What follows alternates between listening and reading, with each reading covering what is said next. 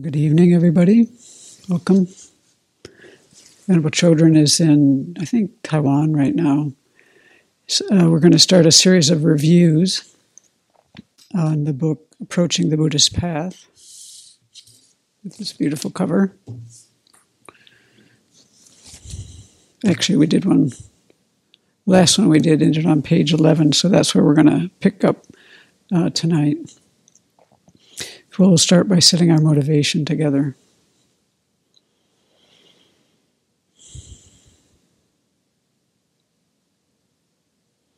So, what I've been sitting here thinking about is one example that I've learned from Venerable Chodron, at least I've witnessed, and I'm trying to learn, is just the power of purification. When we make mistakes, even if we make a series of mistakes, and our minds are uncontrolled or overwhelmed, whatever it may be, doesn't really matter what it is. We just keep working to purify and work our way out of these situations. And whether they're like a one off thing that just is momentary or something where you've entrenched yourself a little bit more, the same principle applies of not to hold on to the past and not to reify the experience or any aspects of it, to do the purification practice and really also include the part in the practice where you think about the emptiness of the agent, the object, and the action.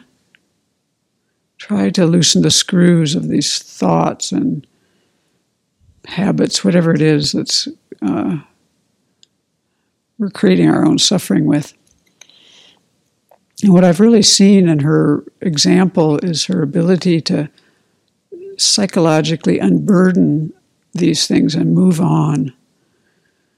And I think that's just so important to learn how to do. And I think it probably for myself seems to have layers, layers of lessons that come for similar issues.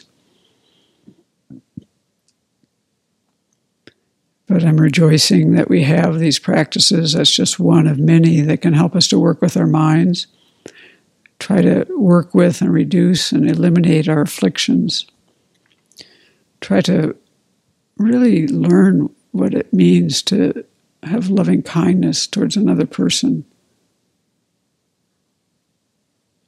That's probably a little more rare in my experience than I would like to admit.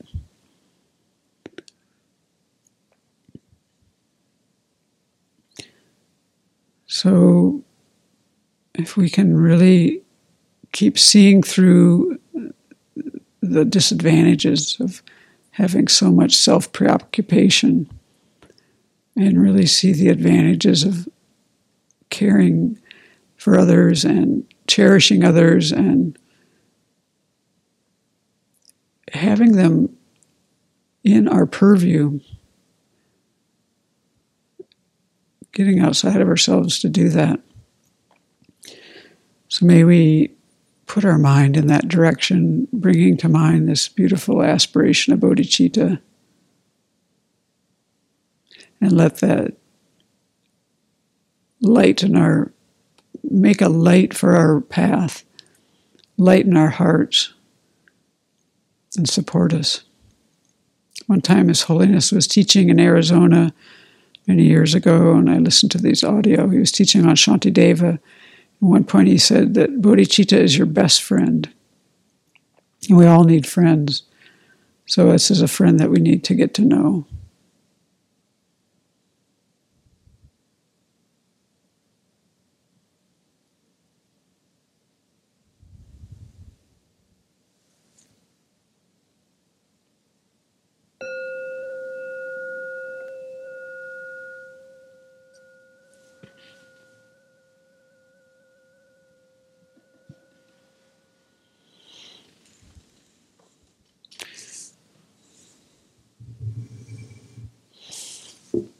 So we're starting up on page 11, and this is a section in this book called Religion in the Modern World. And when Venerable Chodron spoke about this, actually, this is a section of this book that I think she's spoken of a few times because it was um, even before the book was this book was released. This section was published as an editorial, I think, of the New York Times, and it had these listed these three challenges to religion in general. One being communism, the second one being modern science, and she noted that those first two had actually changed a lot since His Holiness had given that teaching. That things in Russia had changed, the scope of communism in the world had changed, and that actually even modern science had changed it during the you know intervening years from the time he gave that talk and and now in that there's more uh, recognition of contemplative sciences in in modern science but the third challenge to religion was materialism and consumerism, and that remains a problem. And she also mentioned that she would add fundamentalism to this list. So, this is where we're starting tonight with these teachings on religion in the modern world. Um, but I wanted to do this in a slightly different way, where we actually, the, teachings that we'll go over tonight, we're going to do more in the way of contemplation and, uh, and discussion both. So if you're online, have your chat box ready. and you might even want a pencil to jot down some notes. Um, this material won't be so new to any of us, but uh, so I thought it was a good time to contemplate the material. And I've I didn't get very far with it, not very it didn't go through very many pages because there was just so much there and it's what I've been focusing on in my practice. It happened to, you know, the um, just happened to occur at the same time. So, so starting on page eleven, she's. I'm just picking out selections from different pages for us to focus on. But there's this a couple paragraphs where he's His Holiness is saying once we adopt a religion, we should practice it sincerely and if we truly believe in Buddha, God, Allah, Shiva, and so forth, we should become honest human beings. Some people claim to have faith in their religion but act counter to its ethical injunctions. They pray for the success of their dishonest and corrupt actions, asking God, Buddha, and so forth to help them in covering up their wrongdoings. And people like that should give up saying they're religious. Um, I found that uh, I don't know much about what, he's pointing to when he talks about uh, people asking God to cover up their their wrongdoings, but um, I thought of it more in terms of myself. How my question to myself was like, how do we use Buddhism sometimes to in a wrong way? I think that was the question I wanted to ask myself more. Like, mm, I think one time years ago, uh, I didn't even know it myself, but I was trying to change something in the schedule here. It had changed, and I wasn't so ready for the change. This was many years ago.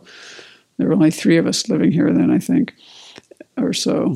And um, I was had written Venerable Chodron something about it, and she first kind of bought into it, and then before it went too far, she just realized, no, I think this is Tarpa's self-centered thought taking over here, and she just found a really nice words to couch it in, you know.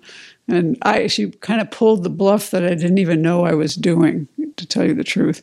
So me, for me, that was like an example of this, how we we do this, and sometimes we don't even know we're doing it, but sometimes we might you know, we can kind of make things look good. He goes on to say, Our world now faces an ethical crisis related to a lack of respect for spiritual principles and ethical values. That couldn't be more timely, I think, when we think about a lot of the things that we see in the news. And then he goes on to say that these can't be forced on society by legislation or by science, and ethical conduct based on fear doesn't work we have to think and have conviction in the worth of ethical principles so that we want to live ethically. And I think that this is really the only thing that makes sense in the long term. It's kind of like parenting, you know, um, or even training a dog. You know, you can you can beat a dog into submission, but and you can actually punish children to be submissive in the short term. But a lot of times those things don't work in the long term, and what's more effective is to have a kind of to help a person to develop from within in order to want to live ethically. So um, put yourself in a meditative position now and lower your eyes. And we're going to do a guided meditation, and then we'll um, discuss this afterwards. So these are some things to think about and just see what comes up for you. Um, it's if you need to jot down notes, that's okay, but just make that so so brief because mostly you want to contemplate and just pay attention to what just what comes up. It could be anything. Don't censor yourself. There's no need to speak tonight. It would be helpful, but there's no need. Just mostly when you're doing this contemplation, let your mind be free just see what's there. So, first, just ask yourself why live ethically? Why? What's the point? What's the benefit?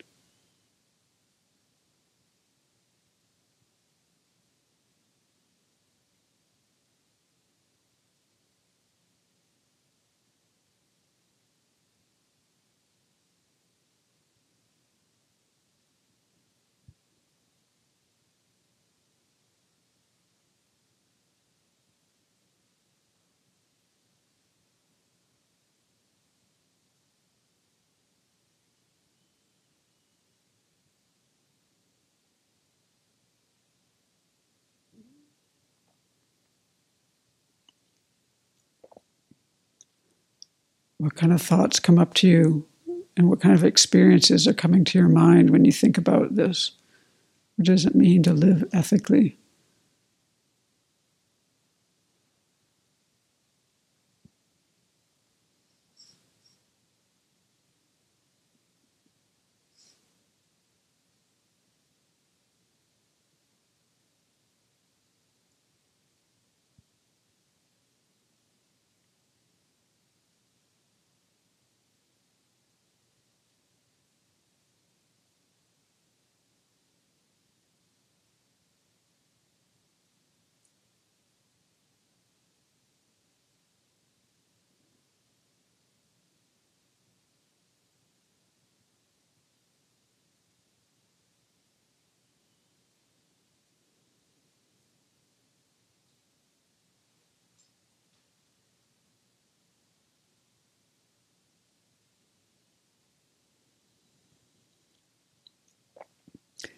When you think about living ethically, how have your thoughts about that changed over the years?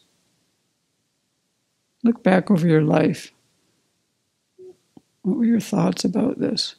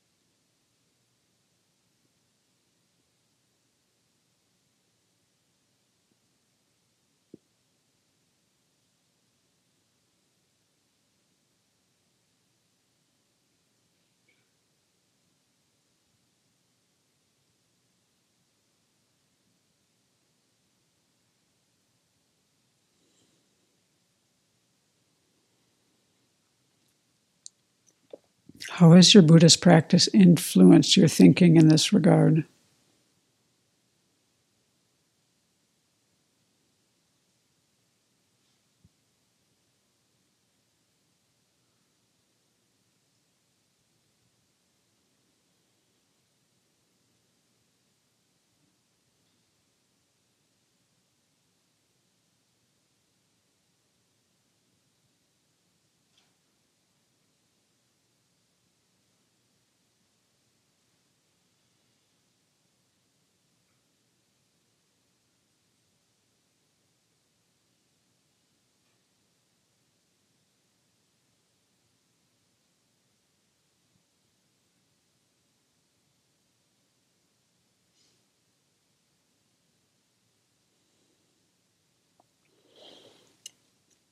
Have you ever found yourself using your Buddhist practice to cover up your wrongdoings?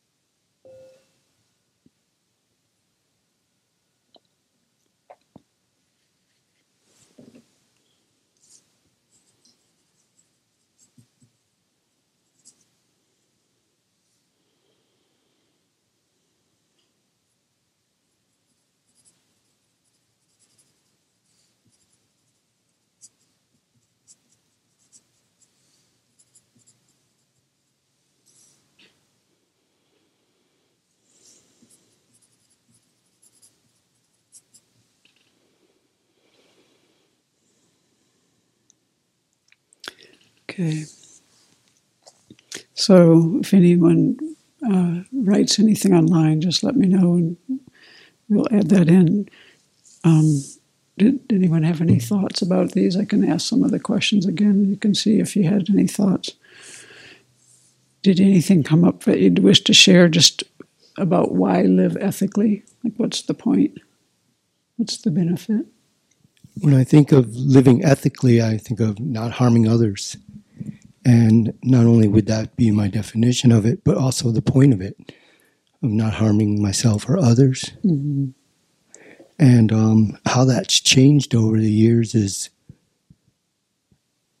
who I'm concerned about harming, being a lot more inclusive mm-hmm. rather than, you know, help your friends and harm your enemies, and um, what I consider harmful. I used to kill a lot of fish, mosquitoes, hunt deer. Yeah. And also cultivate bad thoughts about people I didn't like, even if I didn't have direct contact with them, like harming them. Yeah. It's interesting. I'll say something and then we'll go to the person online it was funny to me what came up for the first question was like what kind of like the benefit of living ethically and loud and clear came up like peace of mind. It's just so disturbing to my mind when i'm falling away from ethics. And my thoughts have changed so much over the years. I was thinking about when i was a child i was raised catholic and I, um, so I was thinking like when I was under 10, it was all kind of like this the stick and the carrot a little bit. There was one part of the faith that you know showed us what you could you know what a good person you could be and then there was the other part that was kind of like stay out of trouble. But even within that, I I still came out of that with this thing of if you don't get caught, it doesn't matter. You know, the main thing was not to get caught, which is quite different from now and over the years, seeing how much that changed from the time I was a child and and I was thinking how what you were saying, like how Buddhism really refines ethics. I mean, just like the thing about stealing was one thing, but taking what's not freely offered is a much more subtle level of that. And then I was thinking, wow, it even goes to these three kind of vows that we might end up having if we're in like Tibetan Buddhism, where we'd have our pratimoksha monastic or lay uh, refuge vows. And then maybe some people have taken bodhisattva vows and other people take tantric vows. And these are all ethical codes. So it gets more and more refined of the body, speech, and mind. So the people in It doesn't feel online like it doesn't say, sound like that mic is working. Is it working okay? Okay. I think it's just we don't have that other speaker going. Okay. It's working good. uh, some people have said to avoid regret, Mm-hmm. and also it brings a lot of peace in their mind. Yeah. So no regret, you know, just Yeah. yeah. And somebody asked, is there an example for using the Dharma practice to hide one's wrongdoing? An example. Yeah, do you have an example? Oh, well, actually, what I was thinking, I gave one example about how I had done that, maybe not so knowingly, because I was couching this request in these dharmic concerns. you know, like I could make it sound like I had some dharma goals as to why I wanted to do something, but it was more, uh, it, it was really more self-centered thought directing the show. That's what I learned in that example. But maybe something that would be more um, direct, like um, if someone had some kind of activity they did and they somehow rationalized it by using the Dharma, you know, like, I don't know, like I'm trying to think of what would be an example. Like, I, I couldn't quite relate to what His Holiness said when he said, uh, they pray for the success of their dishonest and corrupt actions. You know, I was trying to think of like I wonder what he had seen where people had done that, and and I I didn't really have examples that I know about. Um, but I guess one thing that you could say that's in the news of late is if the sexual misconduct that's happened in the Buddhist world, some of that would be fit right up this alley. If if the person in their mind was thinking that um, was saying that, you know, I can I can uh, do this because I'm powerful or because it has something to do with the teachings, when actually they're just doing some unethical behavior. You know, I think there's a lot of confusion in um, in uh, just the general understanding of how consort practice would be used. I mean, just to give an example, I mean, you'd have to be a pretty uh, advanced practitioner, and there weren't very many even in Tibet at the time of the 13th Dalai Lama. So, all the kind of things we see about that, I think, are kind of a really glaring example of this. And, you know, to hide something I mean, what's more publicly known is the problems that have, that have happened in the Catholic Church. But for me personally, for any religion to say that it's more important for the church or the Buddhist uh, center or whatever to sustain sustain itself than it is to um,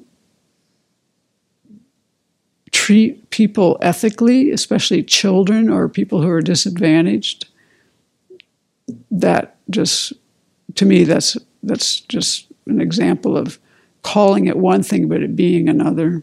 Actually, an example would be um, the Buddhists in Myanmar right now that are saying, you know, we want the Rohingyas out. It's part of our practice, and they're using it as part of their practice. Yeah, there's a good example. Okay, um, Yeah. I'll go back to the ethical one. Um, one of the things I always thought when I'm trying to make a decision. One of the sayings I always use is whenever you do the, always do the right thing because it's the right thing to do. Mm-hmm. That's what ethics is to me is, you know. Mm-hmm. Yeah. Yeah. Yeah, so those are some examples. So one of His Holiness's conclusion, each of these meditations, I try to think of a conclusion, and most of the times His Holiness has written them in the paragraph. He's saying, rather than have this ethics put on us from the outside by science, by law, by society, whatever, which of course there is some of that, we actually have to have the conviction of the worth of this, the benefit of it from inside in order to want to live ethically. So then we go on to later on the same page. Uh, His Holiness talked about in India, in India, where he lives now, it's been the home of ideas of secularism, which is a separation of church and state, essentially, or yeah, one way to look at it. Inclusiveness and diversity for 3,000 years. But at the same time, with all of that, there's always been a lot of respect for different philosophical schools, and he gives some examples of that. And then he says, in the same way, we must respect those of other religions as well as non believers. And he promotes this kind of secularism, this idea in secular society, or maybe it's what he calls secular ethics, that the essence of which is to be a kind person who does not harm others, whether you're religious or not. That's his basic thing. His my religion is kindness. He always says. So I just wanted us. We're not going to so much meditate on this first part, but I wanted us to think about how we deal with difference when we find others are different from ourselves, because this happens like all the time. We we might have differences of our values or our religion or our political ideas or cultural norms. I mean, we live here with people from different countries and we have different ways of we were raised in really different kind of families. We have different sense of personal space and different sense of communication styles. There's so many ways where we differ from others. Um, and then his holiness uh, oh actually it was my idea here that these differences we have differences within families within societies within a nation and between nations. But he's asking all of us to be kind no matter what to anyone to everyone so I, I was thinking, you know, really to deal with the differences we have for others is really crucial for this. How can we how can we get along with others and be kind and even think positively of others and be so we can be kind to them if we can't deal with the differences. So we'll just do this one um, not so much as a meditation, but I'd like you just to think about these and for a moment. How think about what it takes for you to be open to another person who's different from you. Like what come what do you have to do inside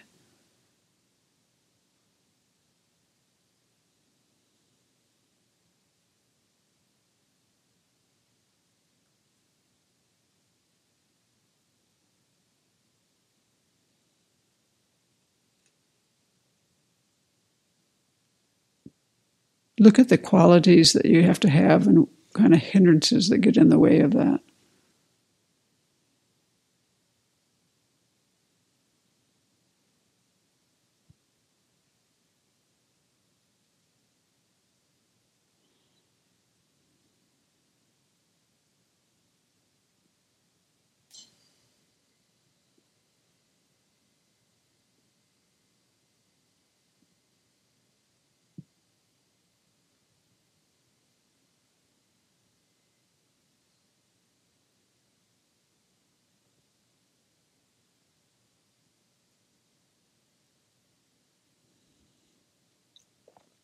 Think about one specific thing you could do that you could work on or cultivate within yourself to help to grow in this regard.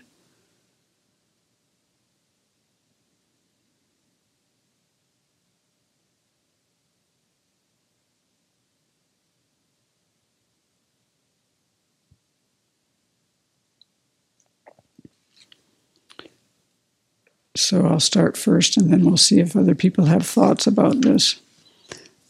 The thing that comes up for me in terms of differences with people, the first basic thing to me is having respect for another person. If I don't have, if I, if I'm not, if I'm lacking in respect for another person, then I'm not going to get anywhere. I, I think it's so important to be able to like to dialogue and to listen and to hear what other people have to say. But if I don't have respect for them, it's pretty hard to make your mind do that. You, you know, uh, yeah. So, so I want to go to the hindrance first. The thing that I think actually doesn't serve in this is to have kind of rigid opinions. And what does serve a lot is, is to be able to listen well. And that the thing, those are the two things I would, I would, I work on. I'm not doing very well with the second. I, I started to think about trying to do actually reflective listening with others, and I'm not really habituated to that at all. The kind of listening I do is I do listen to others, but it's not one where I reflect back what people say. And that's something I wanted to to work on, and I think I think would be helpful because because it's hard enough to communicate with others. If you if I was to have that more on board, then it would be clear that there's a common understanding of what we were talking about. Because a lot of times communication kind of is like two ships passing in the night, and it's not clear to each other what the other person is saying. So I think to have more of a habit you know, to try to cultivate the skill. I don't even think of it as a habit. I'm just trying to get to the place of thinking of it and making some kind of skill in that. I think that would be helpful. Uh, did any, if anyone writes in, just let me know. But did anyone else have any thoughts about this one, about how you might work with differences? Uh, basically, just remember that they are sentient beings just like me. Mm-hmm. You know, it doesn't matter whether they're white, black, red, wheel handicap, male, female. Everybody is a sentient being, or, or human being in this case, just like me. Oh, yeah, you covered it pretty well. But also, um, I wanted to add um, that, yeah, for example, when I first met my first, when I had my first encounter with a disabled person via my brother, um, so I I slowed down because it was very unusual for me to meet somebody who was disabled or other abled. And um, I slowed down and I um, uh, stopped myself and um, kind of tried to switch a little bit my perspective. Mm-hmm. And um, and then recognizing that yeah, this person has feelings too, just like me, and uh, has a wish to be happy so to say, and and really, um, especially when I saw this person, you know, seeing it, um, enjoyful moments when he had a good encounter with somebody, a joke or something like that, he could recognize. So to see, yes, it's a sentient being, it's essential. I think uh, wants to be happy and not suffer. That reminds me of uh, years ago when I was in physical therapy school. We had to spend 24 hours using a wheelchair because we were going to work with people who were disabled. And on that day, I had gone from my where I lived right off campus, tried to go up this hill to the which was blocks away to this post office, and then I had to try to get that thing in a car and go to Olympia to the house I lived in on the weekends with a door with no ramps, no door that could fit through.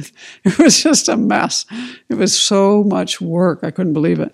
But what I remember from that, and also from the education I got there, was it was a combination of learning about what people who are disabled actually are facing, what they're kind of what they're dealing with medically. I learned a lot about that in physical therapy school, especially people with spinal cord injuries or just a lot of people who are wheelchair bound. I got it more. And I had so much just the understanding, um, both from the education and from that experience.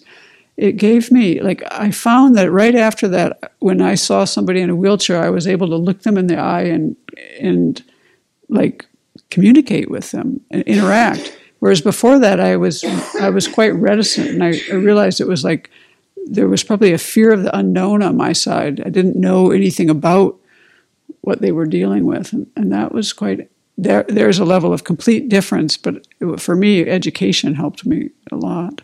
Somebody said what it helps me is having curiosity. Hmm. Another person says, I'm not always right. I'm learning to consider other people's opinion and be willing to change mine. Mm-hmm. That's good. Another person says, My mind wants to say how I experience the world is the right way. If others have different pers- perspective, it makes sense from their side due to their condition, and I need to understand that. Mm-hmm. It's Yeah. like putting ourselves in the shoes of others. Another others. person. Yeah. And for me, it's pushing the pause button on judgment. So stop the Yeah, judgment those factory. are all really, really good ideas. Thank you. Good. Okay, we're going to go. We're getting to the next page. Oh, I guess we were there. So there's there's a little section here where His Holiness talks about modern science. Modern science.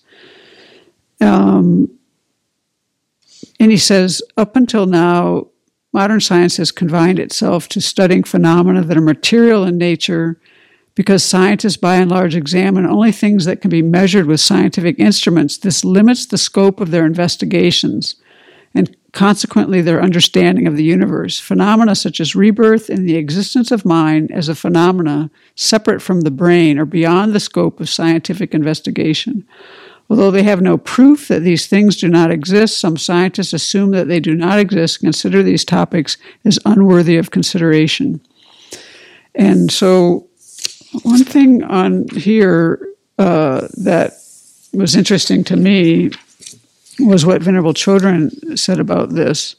She was talking about how in uh, she was talking about Vasubandhu's teachings on ethics don't agree with our modern sensibilities, and his and was mentioning that His Holiness has to teach these texts, like by Vasubandhu, in a as they're taught, because he's a lineage holder. So she was saying personally he can support various and probably different positions, but he has to teach this text as it's written to the Tibetan community and stay with the textual tradition. And she was talking about how it was easier for her and also Alex Berzin as well to adjust um, the views to fit a more con- contemporary context. And there, I think she's one thing she's talking about in particular is there's a lot of things that Vasubandhu wrote about what is sexual misconduct, and, and Venerable actually kind of has modernized those, modernized those to our time and culture. And so I know for a fact that that's one area where she's done that. Um, but my thought about this, I wondered what people, if people found any areas where science informed your Dharma practice, anything you can think about, or influenced it, or where you find conflict. I think um, when I first heard um, about the um, scientific studies about the effect on of meditation um, uh, on your mind, on your emotions, on your physical body, um, that helped me um, to get some encouragement too. In addition, when I um, maybe had a um, low motivation in general. Maybe things got a little bit difficult or so. Then those scientific researchers helped me. For example, um, yeah, um, that for example, um, when you have had um, very difficult life experiences, traumas, they have uh, now very clear measurements that the um, practice of loving kindness, for example, can participate to heal those traumas. And they have that measured in the brain. Um, There are certain regions that are active, and so and they have also have enough case studies now that prove that. It's interesting. I I have the same experience with some of these things where I find that mm, I, I don't see a lot of difference in my own thinking sometimes about how Buddhism works and how science works and psychology works in certain ways. Um, I guess because I think both of them are investigating and trying to do that with an open mind. I'm not saying it always happens that way in either, but there's a, some basic principles that seem similar to me. And so, if, and I'm not sure sometimes if I agree with this point about that phenomena, certain phenomena are the existence of mind separate from the brain. Hmm, I don't know if I think that can't be worked. Some of this can't be worked out, even in science. I'm not so. I'm not sure about that. I, I get the. I get the point that scientific instruments can only look at matter, but to me, I'm not so. There's they when I was tr- training a lot in sciences there was a bigger separation between hard sciences and soft sciences, what they called it back then. And I think actually that a lot of the um, different kinds of analysis that you can do with statistics and science around psychology don't seem so soft to me. Like it used to be when I was in college studying these things in the 70s mostly.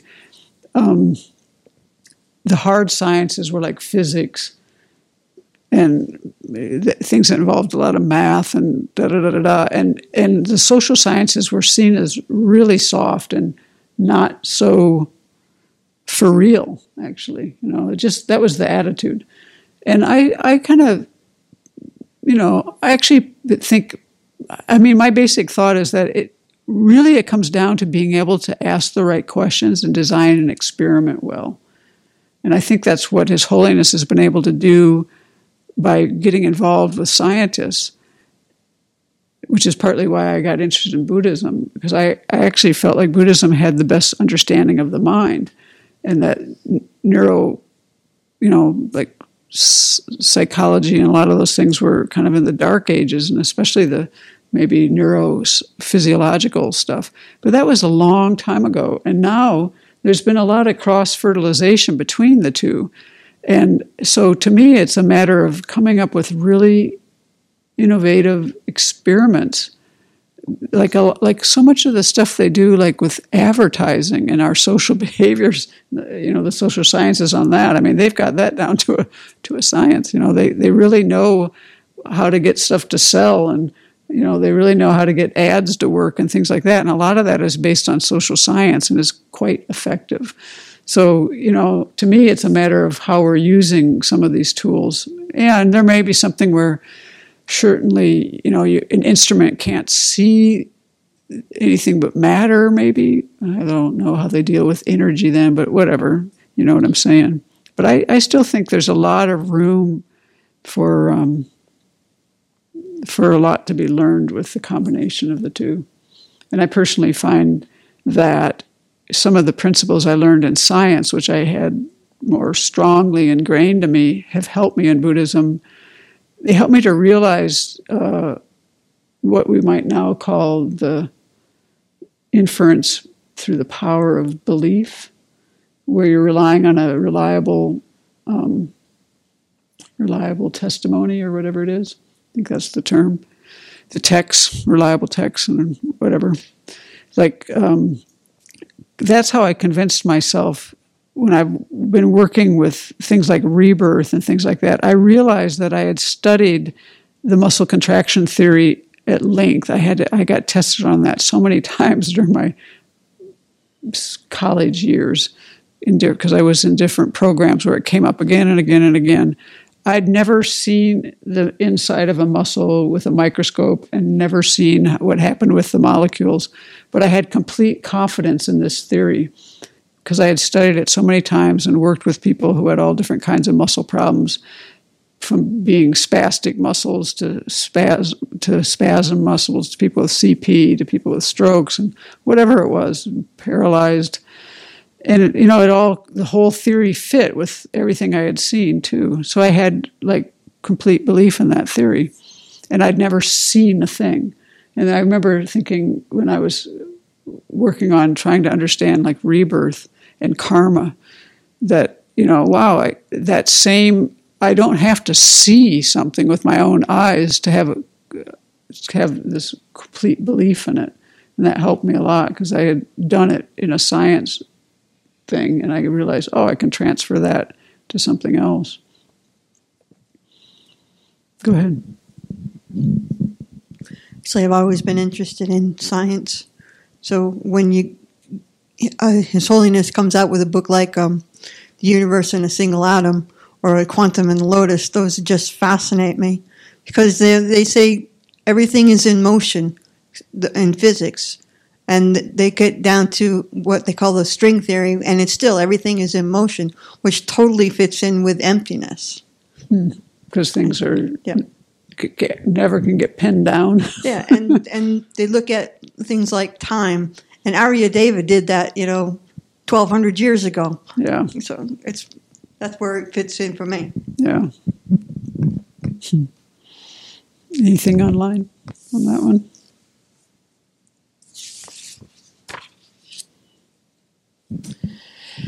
Somebody write, quantum physics is discovering the observer effect. The observer effect is the theory that simply observing a situation or phenomenon ne- necessarily change that phenomenon, dependent origination. So, okay, then we're going to go on to. So now they've had us. We didn't have any ways where it got in the way.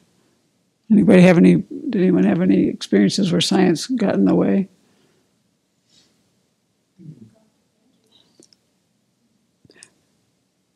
With regard to ethics, in the sense of using animals or cloning. Yeah, there's a lot of things that yeah that can happen that could be unethical. That's for sure. Mm, but I'm in my personal practice. I don't.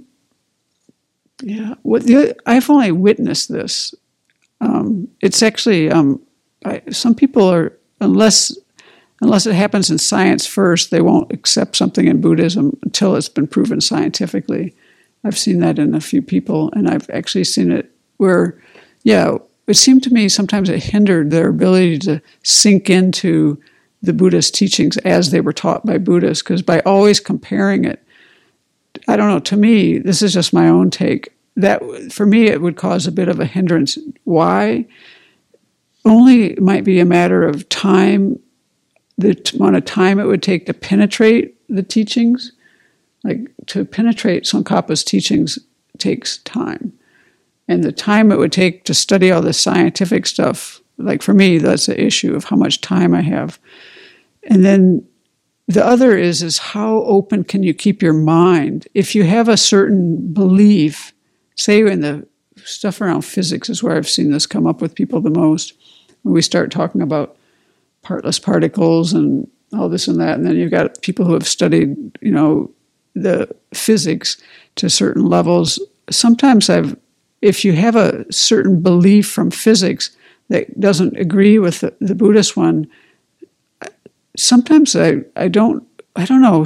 Two things I've seen happen. One where you, your mind is so steeped in one you actually aren't understanding the other one in its own context, and that can kind of get in the way of actually understanding the view. And the other is is just not being able to keep your mind open enough because you're already solid in one thing. I've seen that come up a few times. It's actually led me to not put so much effort into the I mean, I, I like science, but I had so much of it. I just feel like I want to understand Tsongkhapa, and so that's where I'm putting my my time. But that's just me. Okay, then we'll move on. There's a whole uh, another takes a shift in the book now. Kind of looked at the ways that we think about hmm, how we think about things, and gosh, you know, actually, there's something that I think I deleted something here. Yeah, I did. Oh, well, that's all right. Uh, there's a section here that talks about religion stresses inner satisfaction, saying that happiness results from a peaceful mind, while materialism tells us that happiness comes from external objects. So now they're setting up this thing about where where does happiness come from? Does it come from the outside or from the inside? religious values such as kindness, generosity, and honesty get lost in the rush to make more money and have more and better possessions. As a result, many people's minds are confused about what happiness is and how to create the causes for happiness. So, uh, we're going to take a time now to do another um, guided meditation. So, once again, go get in your meditation posture.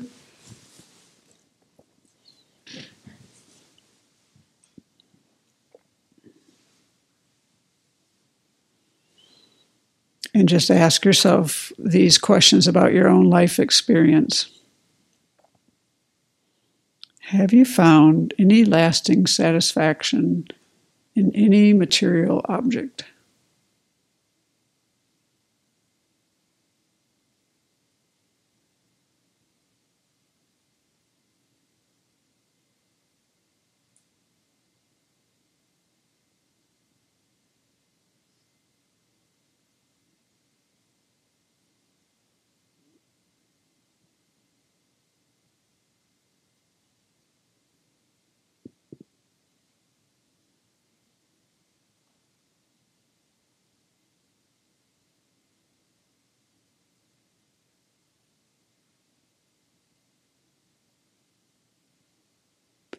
Have you found any satisfaction in any external situation?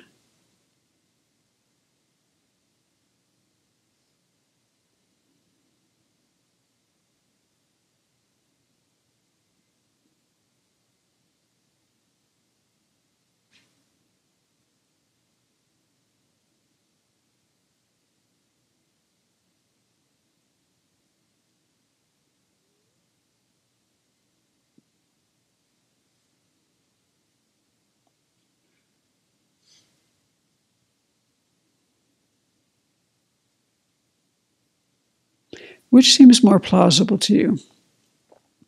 Inner satisfaction or satisfaction dependent on external factors?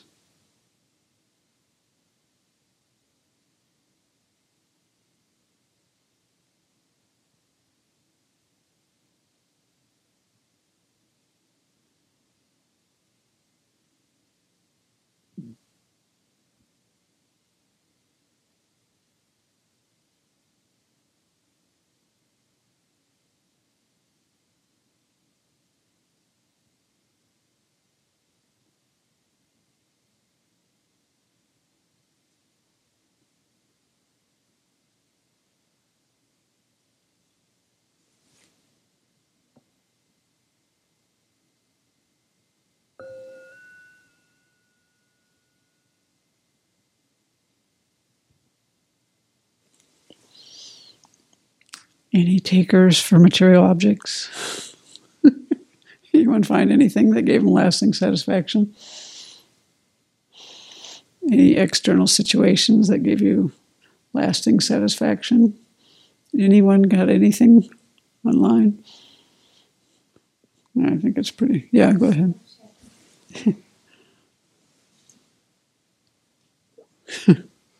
it's like the the easy question of the night. I just was thinking, um, uh, there is of course no lasting satisfaction, but let's say um, you have the Lamrim Chenmo books, you know, and as long as you haven't internalized the teachings uh, of Lamrim Chenmo, um, there's still some kind of grasping to these books. Books. Um, I would hold on to them very tightly Mm-hmm. because I know this is my savior to liberation, or part of it, you know. and the other thing is, um, situation could be, for example, teachings receiving from Dharma teachers who are reliable, you know, like His Holiness and Van Chodron. And um, as long as I haven't internalized yet the teachings, I will hold on to it. Yeah. It's not per se, it's not the same grasping as I would grasp Yeah. um, to relationships, to buildings, or those kind of things. But still, Yeah. I'm hanging on to something external. Yeah, probably. But I think if we have a, uh, when you're thrown over off the boat, you need a life raft. you know, we need we need the support. Actually, one time Venerable Chodron asked her, asked Kensur Jampa Tegchok, how long do you need a teacher? Essentially, is what it came down to, and he said, till you reach Buddhahood. so, yeah, I mean, yeah, we have to. We, attachment gets in the way of everything. Is what that says to me. It's it's. But you know, I think Venerable's got it right. When we get to the place where we can start working on attachment, that time will come, and we'll work on it. And before then, we have to work on the bigger things that are in our way. And then there's going to be levels, even once you're working on attachment. I think of like the grossness or the subtlety of what you're working on. I mean, although they start us early not to get attached to meditative states, you know, like that would that's a lot more subtle th- thing for most people to get attached to than sex, ice cream, Disneyland for some. okay, we're going to keep going here a little bit. Yeah, sure, please. It's too bad that we think this, but we haven't, we don't always actualize this last point. It's easier said than done. Easy to understand, hard to live sometimes. With the question of which seems more plausible, um, inner or satisfaction or satisfaction dependent externally, um, I would have to say that I think that satisfaction is probably an internal mental factor. So either way, it's going to be an internal thing. If you, there's a saying that there's much satisfaction for those who are easily satisfied, or there's much contentment, sorry.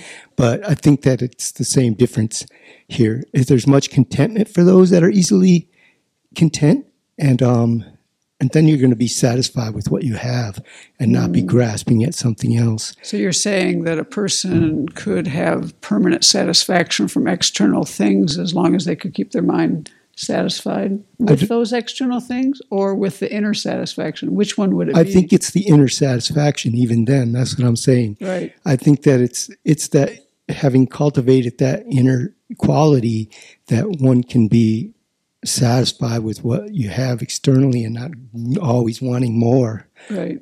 It's And- kind of like answering the question the same way from two different perspectives. Yeah. So basic, I'm saying inner though. Right. I think that um,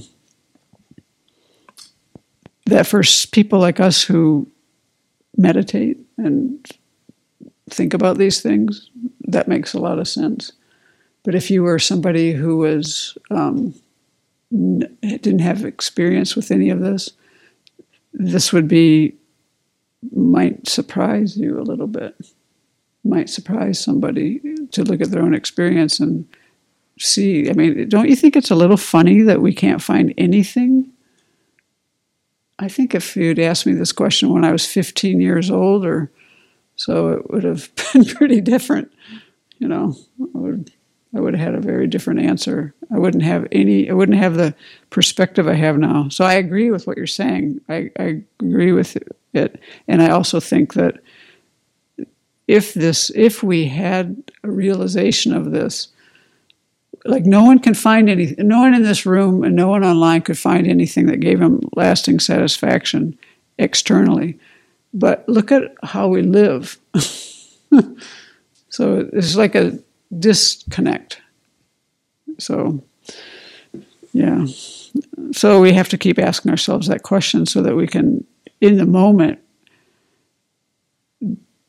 detach we have to remember this in the throes. I mean, I think we should ask ourselves this question uh, when there's something that we are craving for.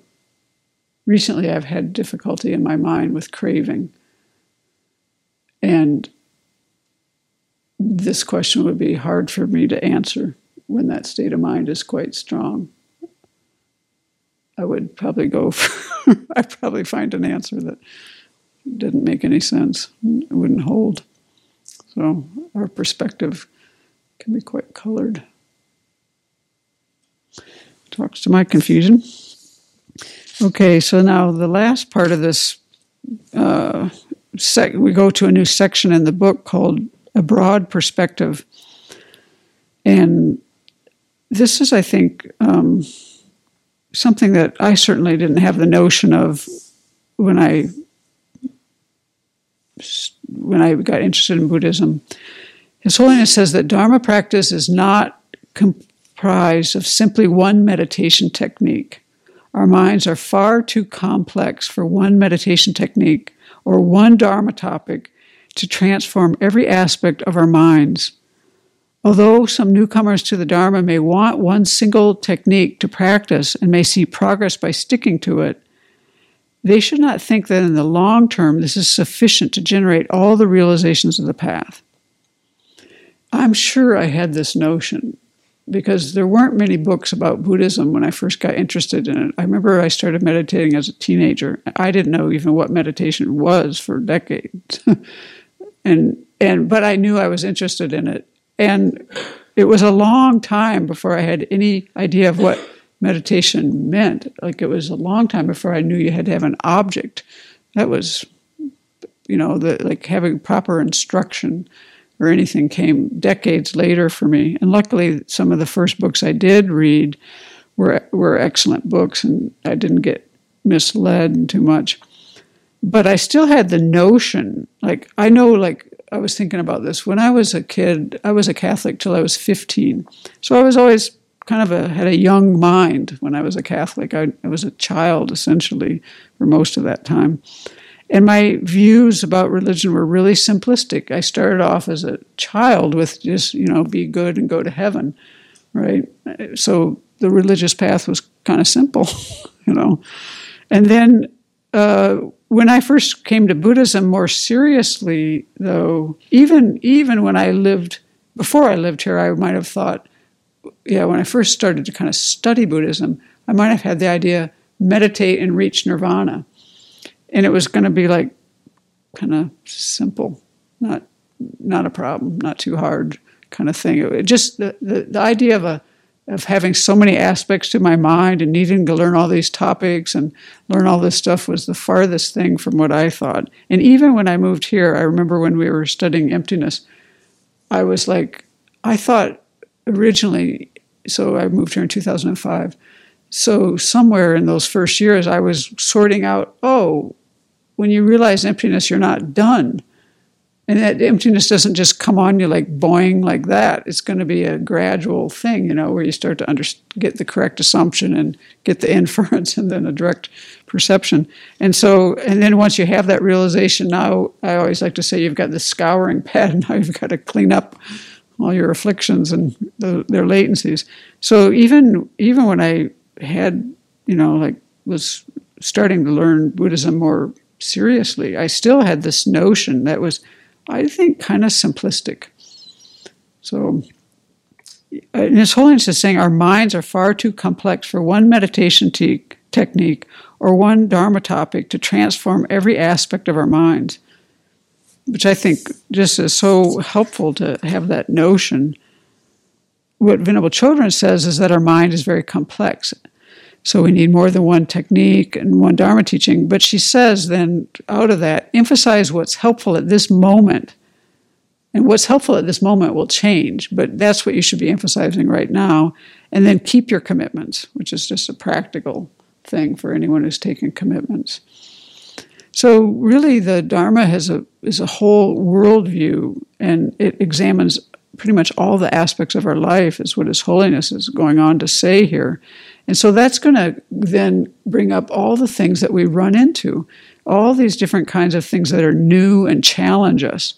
And we have to remain open minded and curious and investigate and observe our mind, investigate the ideas and observe our mind. Then we have so we have to take these teachings, use our reasoning, and apply them to our lives. See if they describe our experience. And then, as we always know that the Buddha advises us not to accept these teachings just because he taught them, that we have to we have to examine them. But also the other side of the coin of that, the other side of the coin is that don't reject them just because something is foreign to you or it doesn't you know match your current idea you shouldn't reject the teachings either. This is actually a really important point um, that i wanted to dwell on a little bit from what his holiness said here. Um, his whole venerable chodron says if there's things that don't make sense to you kind of put them on the back burner. And uh, Dhamma uncle, Deshan Rinpoche, really impressed me when he talked about this in the one text that he that that he uh, is written uh, of his, and he talked about how he realized that he never in his life had rejected one of the Buddhist teachings and how important that was. I think of it as um, as in this way. I know I'm deluded. I have no doubt about that. I have delusions. And so I think of this as not setting up roadblocks for, for myself in the future. Because if I if I if I reject a teaching that I don't understand, and I, I, I would be doing it primarily because I don't understand it. It's better to put it on the back burner, as Venerable Chodron says, and then when I'm less deluded, then I'll bring it out again and hopefully be able to understand it more clearly. And that way, I haven't set up any roadblocks in the future because I, I think I think it would be like that for me. It'd be like now I've got to break through something that I held firmly that doesn't wasn't correct. It seems that way, you know, in, in the rest of my life. You know, once I've got an idea about something, it's a little harder to break it down than it is to just to start right from start fresh and right from the beginning. So what Venerable Chodron adds to this is she says, Does the Dharma poke at your beliefs? And she advises us just to be curious and open minded. To me, um, the, the next part of this chapter was kind of like, where is he going with this? He says, if you cultivate a broad outlook and a deeper view about the meaning of life, you will understand not only this life, but also the existence of many lives to come. And I was like, what is he talking about there? If you cultivate a broad outlook, which is the point of this chapter, and a deeper view of the meaning of life, a deeper view of the meaning of life, you will understand not only this life, but also the existence of many lives to come.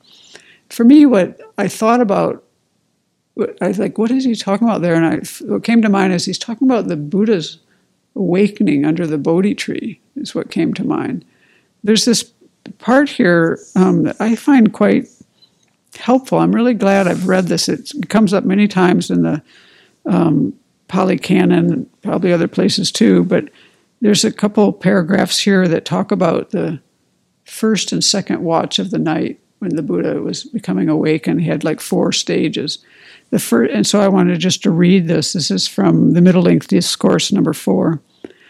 When my concentrated mind was thus purified, bright, unblemished, rid of imperfection, malleable, wieldy, steady, and attained to imper- imperturbability, I directed it to the knowledge of the recollection of past lives.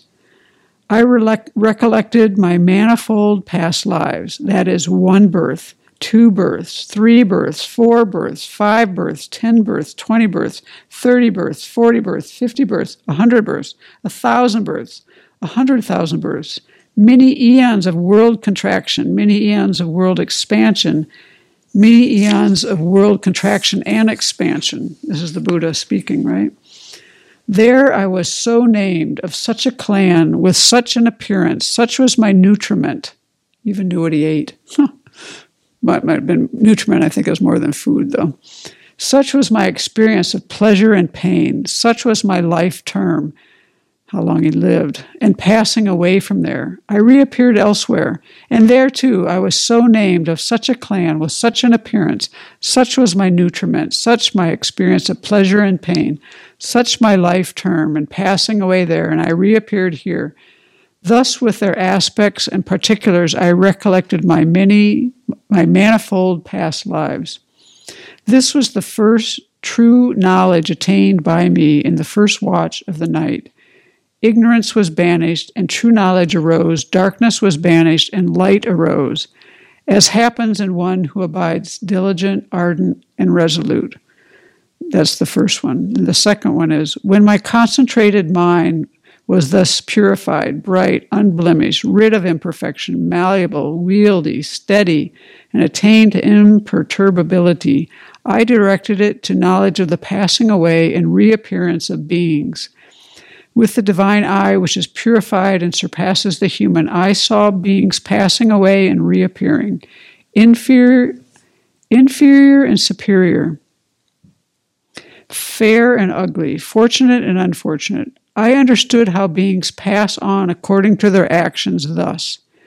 These worthy beings, worthy beings, he calls people, who are ill conducted in body, speech, and mind, revilers of noble ones, wrong in their views, giving effect to wrong view in their actions, on the dissolution of the body after death, have reappeared in a state of deprivation, of bad, in a bad destination, in perdition, even in hell. But these worthy beings who are well conducted in body, speech, and mind, not revilers of noble ones, right in their views, giving effect to their right view in their actions on the dissolution of the body after death, have reappeared in a good destination, even in the heavenly world. Thus, with the divine eye, which is purified and surpasses the human, I saw beings passing away and reappearing, inferior and superior, fair and ugly, fortunate and unfortunate and I understood how beings pass on according to their actions.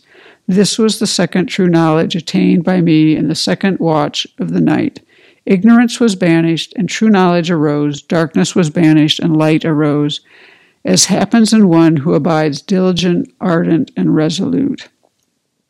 So I think Venerable Chodron hit the nail on the head when she was saying here he's emphasizing future lives he was he doesn't mention future lives, but it, it's kind of like you're inferring that from this. He's pretty much laid out why do we need to concern ourselves with future lives? We have to think about karma. Our past actions create our future. That's what he was seeing. He saw his past actions and how they created the next life and the next life. So, in respect to one life, he saw the, his future in the next life. So you, we have to pay attention to what we've done in the past and purify. And then in our present actions, we're creating the cause for the future. So with our past actions, we need to purify. With our present actions, we need to think of what kind of future we want to have so we can create causes for what we want. So, to me, I think that's what His Holiness was talking about. I really think he was pointing right to the Buddha's profound understanding that and only only a Buddha could know the particulars of karma, like he was seeing, and that's how he figured things out. And that that passage is repeated many times in the sutras. So we through this kind of thinking um, really helps us to, I think, put into uh, a better perspective of, of the fact that what we do matters. The Four Noble Truths work. Um, yes, there's there's a need to understand our suffering completely. Actually, I think the way that um, it's laid out is quite clear. We have to know fully, identify, um, fully understand dukkha. That's our first task with the First Noble Truth. And then, as this whole teaching is trying to help us understand, is to learn how to create causes for future, we have to. The second main point with the Four Noble Truths, with the second truth, is the origin of dukkha we have to abandon. So, by knowing what causes our suffering, we then work to abandon it. We understand fully that afflictions and karma, just like what the Buddha saw that when he became awakened under the Bodhi tree. And then the third noble truth tells us that cessation of dukkha is to be realized. So that's the great mm, I don't want to say hope. It's the great realization that cessation is possible, and it's something we do in stages. It doesn't come all at once, like I might have thought when I was younger, but whatever portion of the afflictions that we have a cessation of those are gone permanently, and then we just work our way from grosser to less gross to more subtle and more subtle afflictions, and then the latencies, the afflictions to reach nirvana, and the latencies of those to become a Buddha. So those cessations of each portion are permanent. They don't come back because you've cut them from the root. And then, of course, the fourth noble truth the path to cessation of dukkha is to be practiced. So I think that um, this chapter kind of covers a lot of ground, but there's, and I didn't cover many pages because there's so much in it. But I like to spend the time, and I'm glad we did tonight, to go into these different areas and think about them a little bit more. I would encourage us to take just small sections of the book and and use them because I found like I could have done many more meditations out of this was four pages. There's just a lot in here, and if we spend the time with them, um, for me, is quite uh, clear. These teachings all tied together. That if I don't recognize the what the Buddha taught, say about the six sufferings of cyclic existence or the eight sufferings of, say, the human realm. And I think all the dissatisfaction that I have, if I don't understand those teachings, if I don't really fully understand those, I will think that this is coming from outside of me and I will blame somebody or something outside of myself, which is what we do. You know, we just do that so easily. And so I although these teachings are sobering, I always find these to be the most important teachings for me. These are the ones that help me pull myself outside of myself when I'm stuck, actually. Because when we're stuck, when we're suffering, we're deluded. This is my short term of the Four Noble Truths. If I'm suffering, I'm deluded. And that recognition is that I don't need to be deluded. I'm suffering because I'm deluded, not because of the things outside of me are the causes.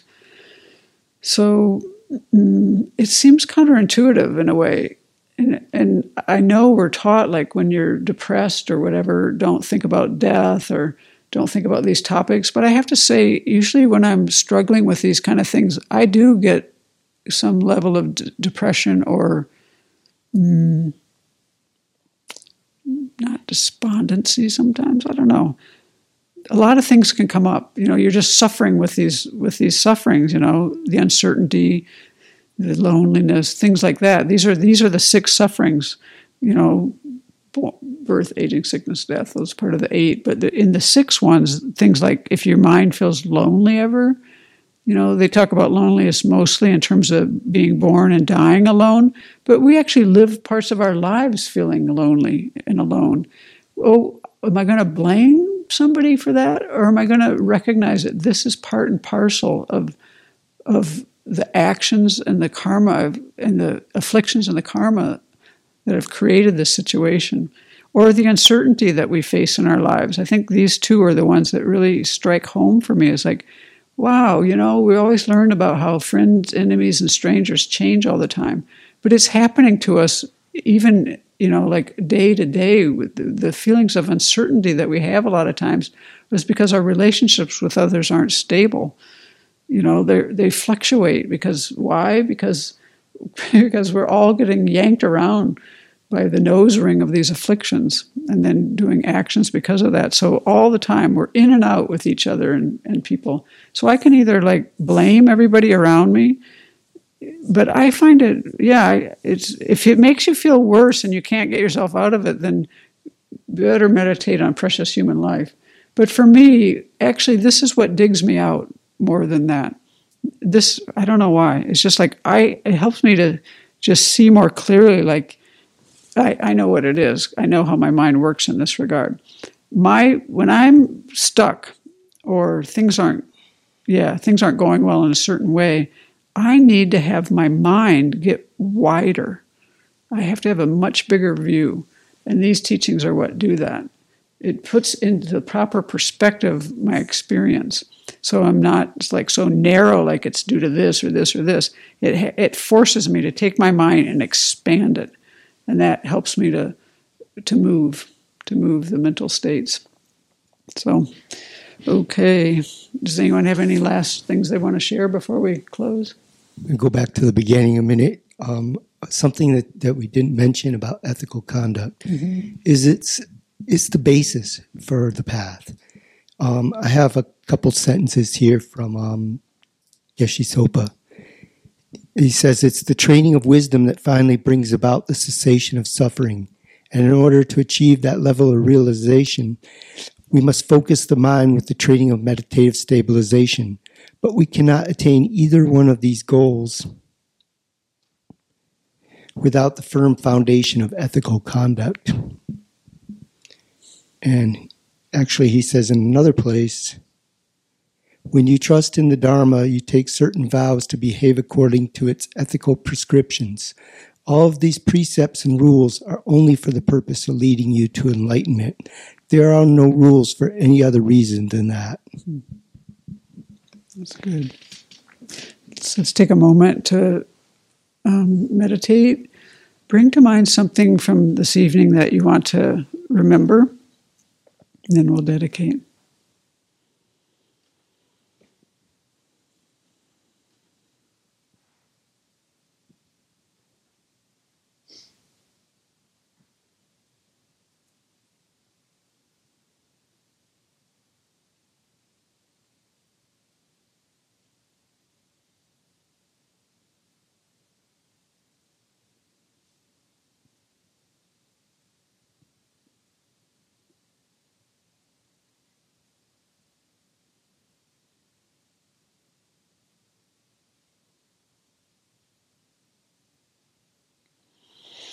So let's take the merit of our activity and dedicate it for the welfare of all beings. In particular, tonight I'm thinking about our spiritual mentors who've been so kind to teach us. And recently we were sent a little video about Thich Nhat Hanh uh, moving back to Vietnam to his monastery where he ordained when he was 16 and he's now 92. So, to dedicate for his uh, full awakening to be and for his to continue to benefit beings.